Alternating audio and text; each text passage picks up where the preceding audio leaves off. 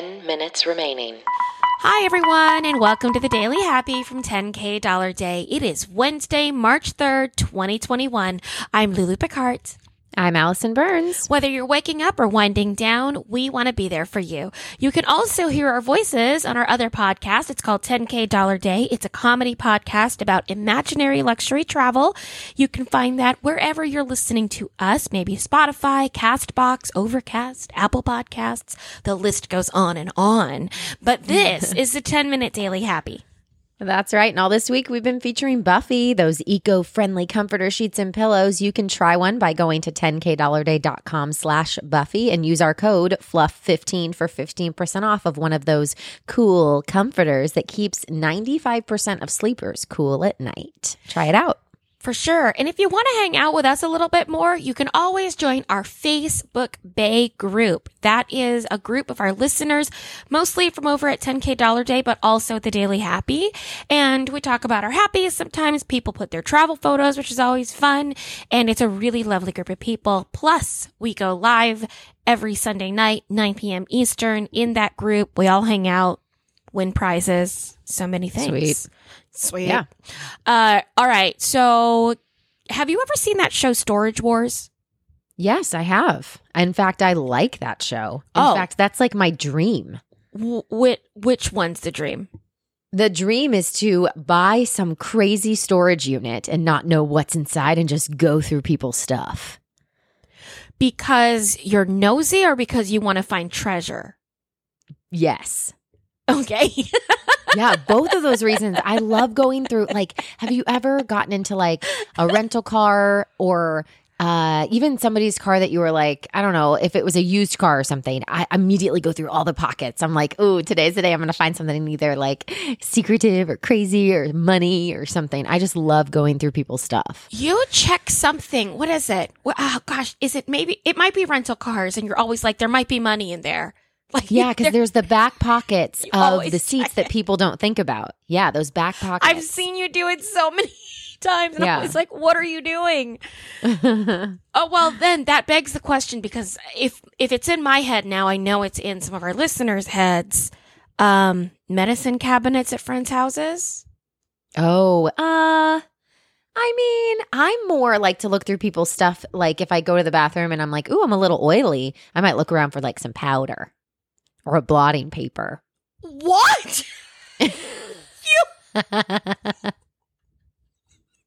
Like things that are useful. What? You know? Or like lotion. What? I'm having a slight panic attack on the other side of the microphone over here. I like that you're like, listen, yeah, but it's only because I have a need. It's not because I'm nosy. Like your explanation is just. Yeah, because I don't care what pills they're taking or like, you know, what they use, you know. So if someone, not me, but someone, let's say you didn't know very well, right? Yeah. Came over to your house. Oh, let's say it's someone that works with your husband, but you've never met them before. Okay, gotcha. All right, that kind of relationship. Yeah. They come over to your house. They go to your bathroom. If you found out that they were rooting through your drawers and medicine cabinet, would it bother you or not? Well, I think I'd want to know why, because I've also done that when I go to someone's house and I see that they have like perfect, flawless skin. So instead of like prying, sometimes if I go use the bathroom, I'll look through their cabinets to see what they're using as their face creams, and I'll like take pictures of things.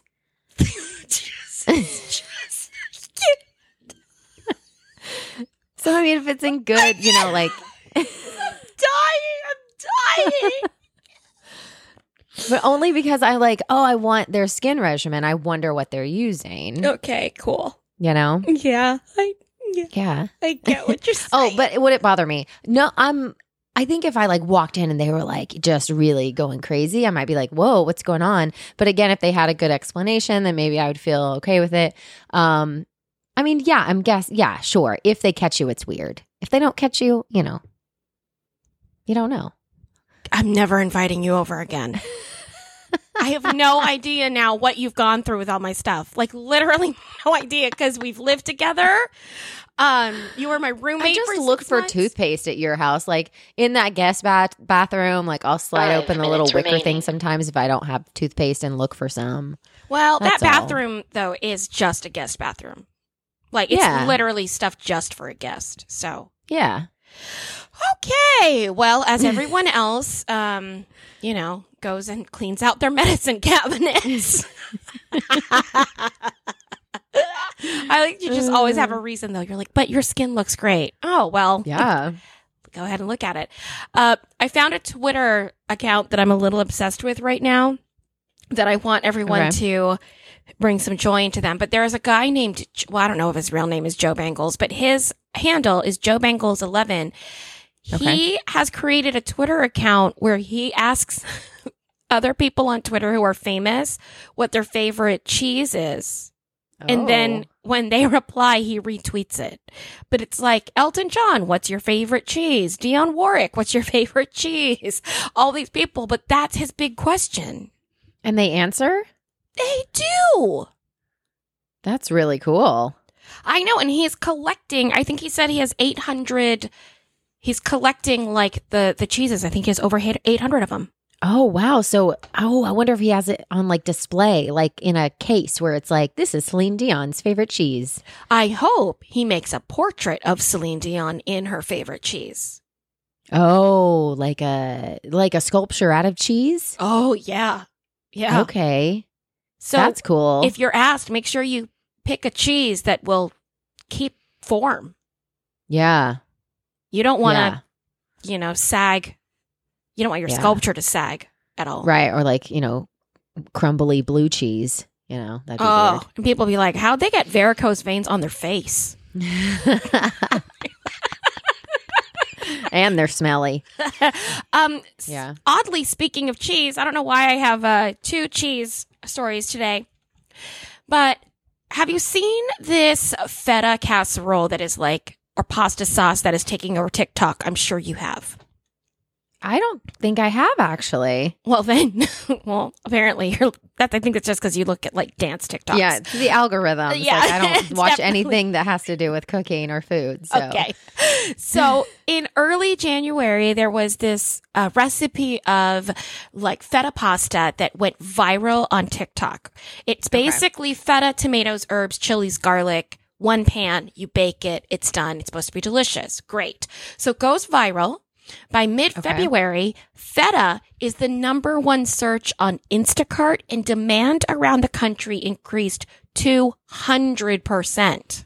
That's insane. And it threw off the supply chain of cheese across the country. 2 minutes remaining. That's insane. I know. I mean, I don't doubt it, though, because if it's on TikTok, I'm not kidding you guys. Like right now, I really want to try the L'Oréal Infallible like cream-based makeup because it's on TikTok and going crazy.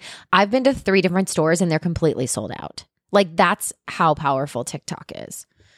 Oh, yeah. Well, and I'm thinking about, remember when they did the GameStop thing? Yeah. On Reddit, right?